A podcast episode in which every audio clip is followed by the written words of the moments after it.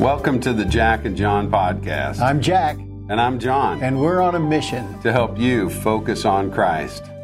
Well, today we're going to talk about identity. How do you identify yourself? Do you identify yourself? Well, one of the things that I've come across is that in this world we live in, there are so many different ideas about what identifies us. Mm. And uh, popular thought would say nobody but you can define who you are. What do you think about that, Jack? Uh, wow. I don't know if you can define who you are. we are defined by certain things. We are certain things apart from how we even define ourselves, I think. Uh, we are a creation of God. Yep. And we are um, made by Him. Uh, his Spirit uh, is a part of us. Uh, and we are really honestly defined not necessarily by what we do, um, but maybe who we are. And who we are is a child of God. So maybe we're defined uh, by, as a child of God, but we don't live like a child of God. So then we get confused mm. about who we really are. And then if you're confused about who you really are, then that would lead to uh, a lot of suffering, a lot of misunderstanding, a lot of broken relationships. It leads to a lot of negative things, in my opinion. Yeah. I think it, the the key is uh, we really don't define ourselves. Mm. You know, sometimes other people will define us because they'll put a label on you, or you know, people say, "What do you do for a living? Uh, where are you from? Um, are you related to so and so?" There's so many different things that that we use. Or that. you're different, right? You, you, aren't like me. You believe different things. Uh, you look different than I do. You're ugly, yeah. or whatever we see or say of people. People believe that defines them, and then there you go. Right. Now you got got struggles. Yeah, or even our diseases. I'm. Yeah. People say I'm a diabetic, or you know, I've got cancer, or, um, or I've been in this horrible car accident, and I got these deformities and disabilities, and. John, if I define myself by all my problems and all of my ills and things like that, you'd feel so sorry for me. I do. John. I don't know. you got to be an overcomer. So, be an you, overcomer. How do you define yourself? I define my. I'm, I'm, a hot mess. well, our our mission, our vision is to focus on Christ, and I think that to focus of, on Christ is to set your identity in Him. Uh, in other words, uh, rather than uh, my identity being myself, my performance, my position, uh, my success, or anything else. Uh, the Bible says He is the way, the truth, and the life. And when I come to Him, then I find direction. I find uh, a solid place, truth that I can uh, focus on what is absolutely true and where am I in this life. Uh, and I, He is the life. That means that I have hope uh, eternally. It's it's all positive. It's all good. But uh, if I don't know the way, if I don't know the truth, and if I'm not in the life, then I'm in a hopeless right. situation. So I, I, need to identify myself in Christ, is what I believe, and that's what we're trying to do. Focus you on Christ so that you can have your identity in Him.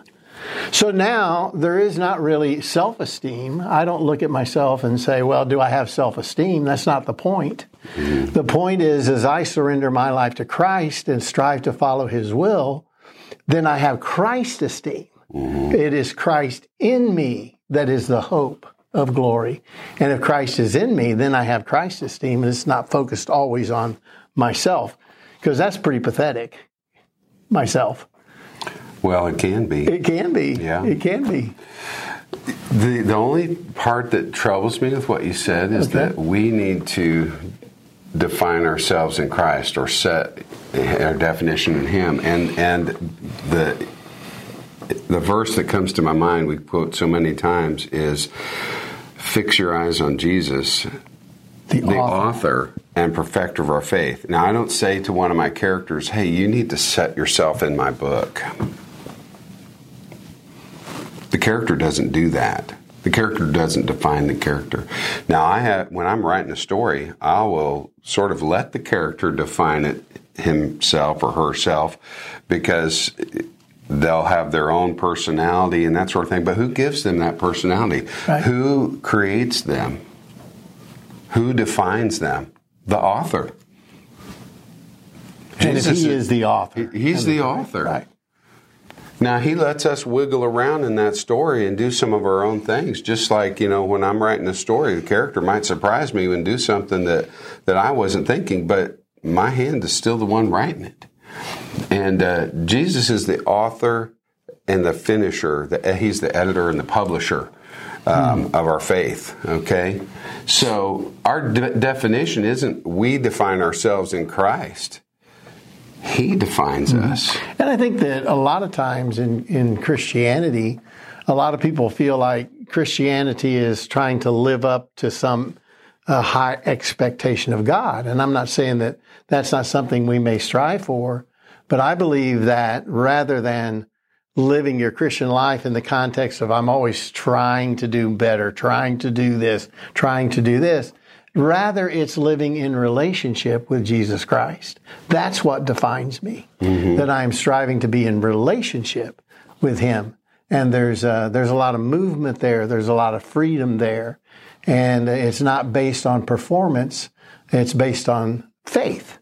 That we have faith, that we are justified by faith, and we live by faith in the Son of God rather than on some kind of high expectation of performance. Or Yeah, I felt like as a kid growing up in church that um, you know we got this message of love and grace and come to Jesus and uh, and then you come to Jesus and then it felt like okay here's the list of things you got to do. Um, here's the here's the rules. Here's the do's and don'ts. Um, I, I think that was really missing the point. I'm not saying you shouldn't try to be a good person, that kind of thing, but that's really not the point. The point is when you focus on Jesus, all the other stuff kind of disappears. Mm-hmm. You know, I mean, what what makes you do the good things that you do isn't oh I need to go out and do some good things. It's no, you're thinking about Jesus and what would He do. Um, and and then the, the other stuff falls off. It's it's it's like that refiner holding that dirty chunk of ore that that that he sees the gold that's in there and he's holding it to the flame. All the impurities are burning away because that's not the real you. right. You know. Well, Jesus Jesus came to this earth to die on a cross, and it's through the cross of Christ, it's through that love that we are made new. Correct? That we are given his spirit, that we are made new, that we have now the hope of eternal life because Christ died for us. He took our sin. He took our punishment. And uh, Paul says in Galatians 2, he says, I have been crucified then with Christ, and I no longer live. It's Christ who lives in me.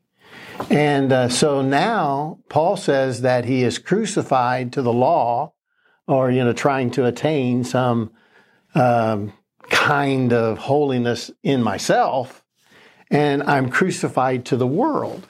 And so now I no longer have to worry about the expectations of the world, but I live according to the will of God. And uh, so Christianity is really, in a sense, an invitation to come and die.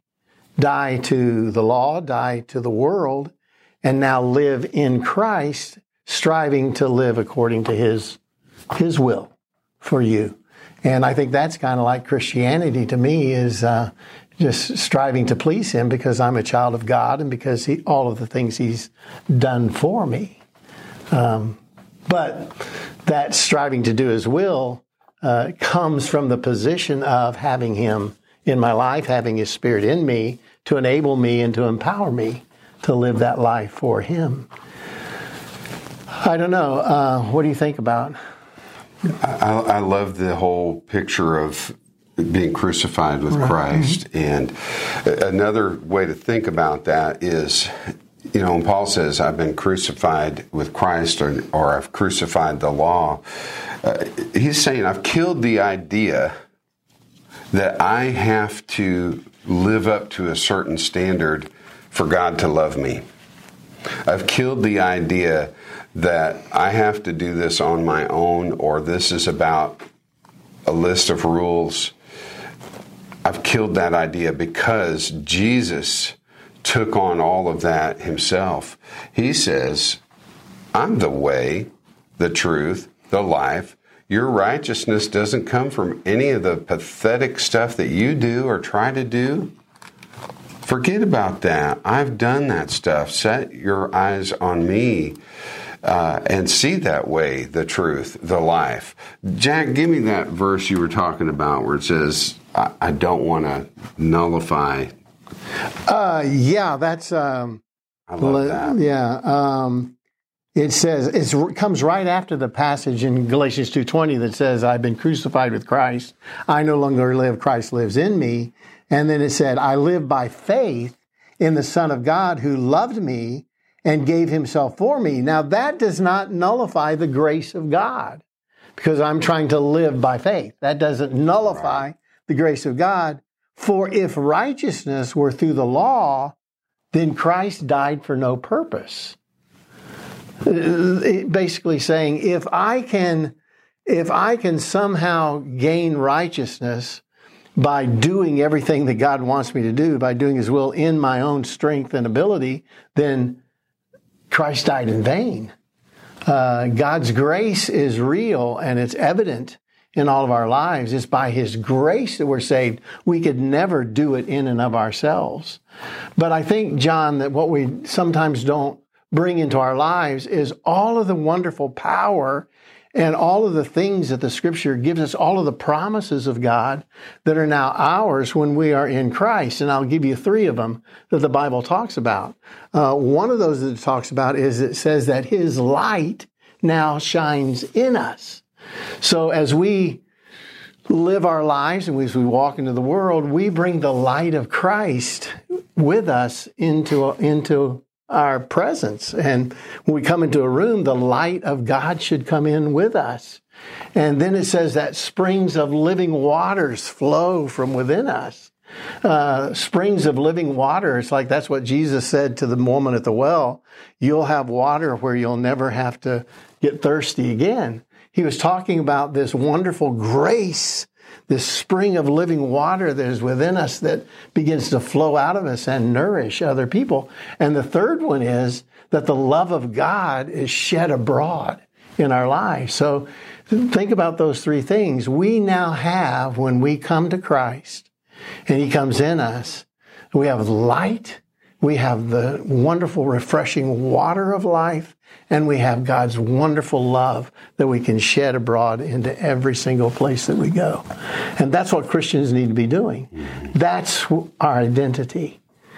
Um, so, but once again, we're still human and we fail, but that is available. And that is a part of what the scripture expects us to do when we identify with Christ as who we are.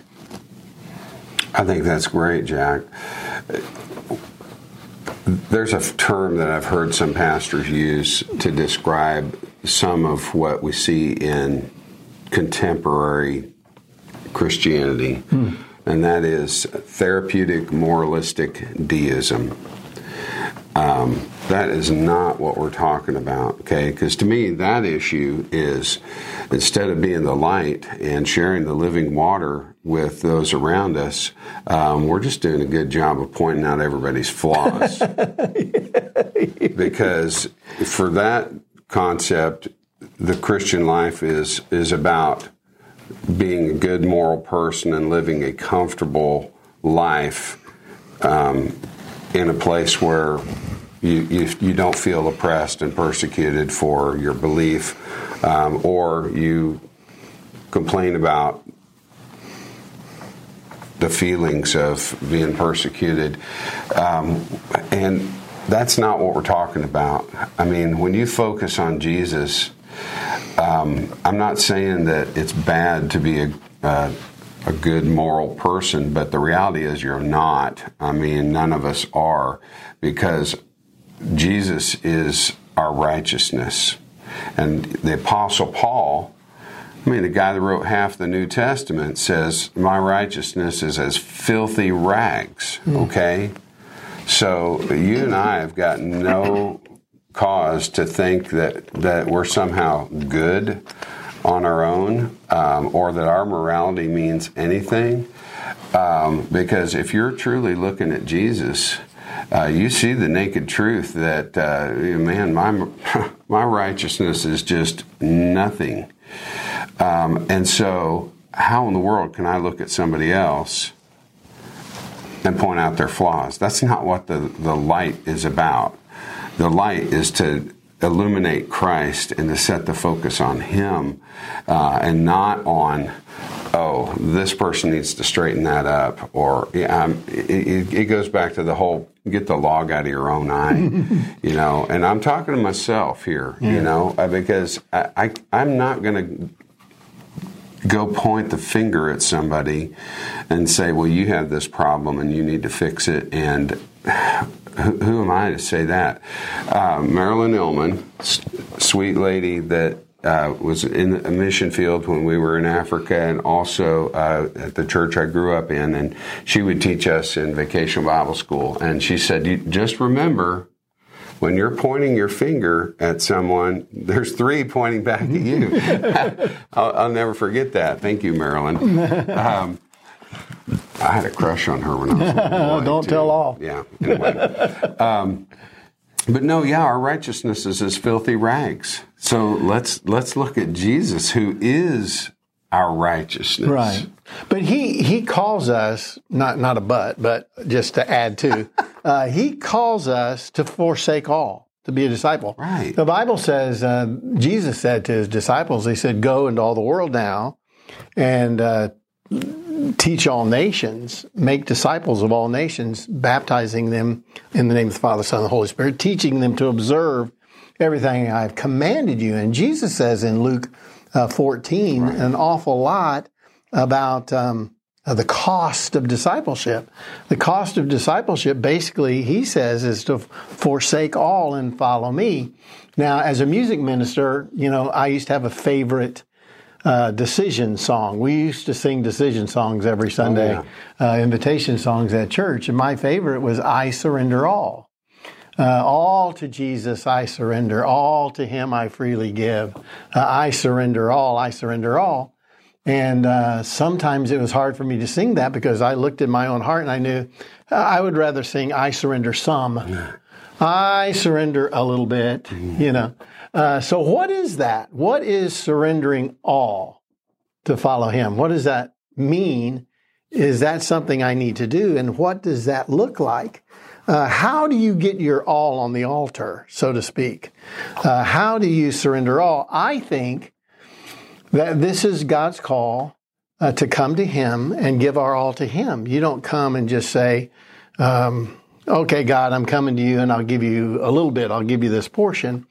I mean, everything that I know about myself, everything that I can comprehend, I understand about Jesus, today, for me coming here, I'm giving you my all, God. Now, when I was 13 years old, that looked a lot different than when I was 50 years old mm-hmm. because I understood more of the Word, I understood more of Christ, so my all may have looked different. So, all is giving initially everything that you are, that you understand and comprehend about Jesus and yourself, but it's also giving all continually because we're weak, we fail, we, we blow it, we mess up, we can't, you know. Right. And, and so I, even this morning, got up early, got back into the Word, and before I started, I prayed. Is that the name of your bed, Jack? What's that? The Word.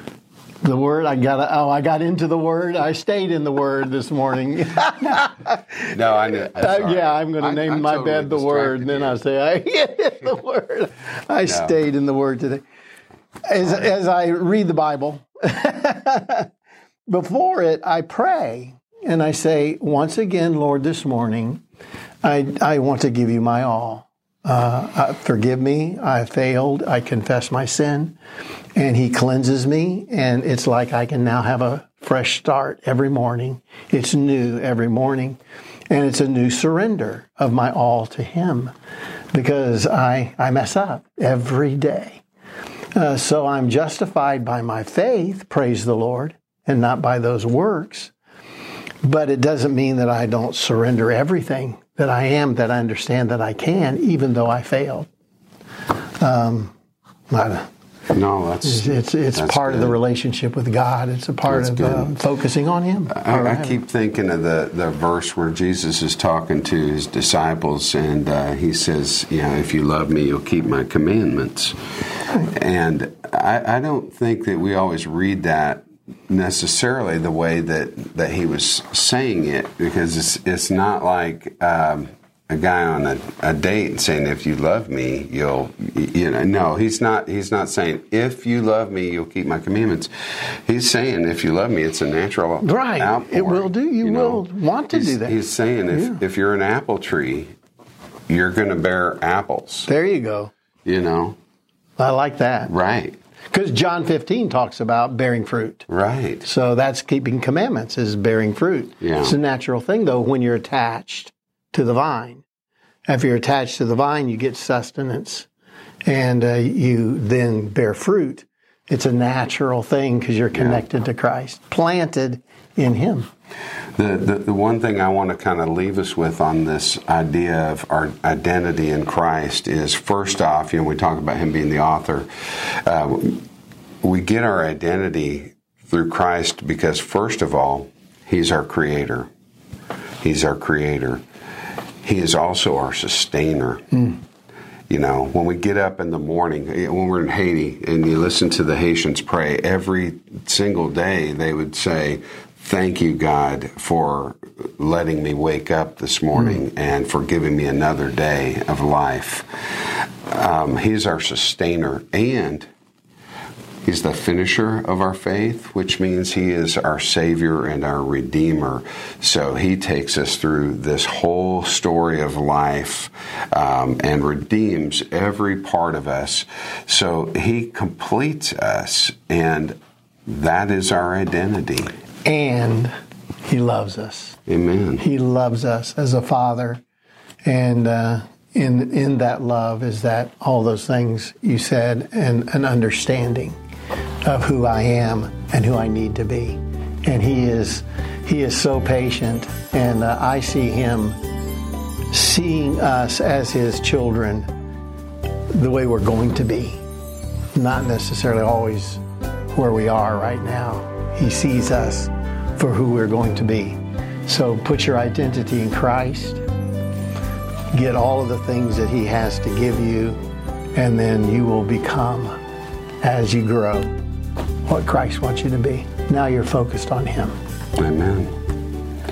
Thank you for joining us. Uh, reach out to us at Connect at Jack and John Podcast or give us a call. Uh, we love you guys, and we'll see you next time.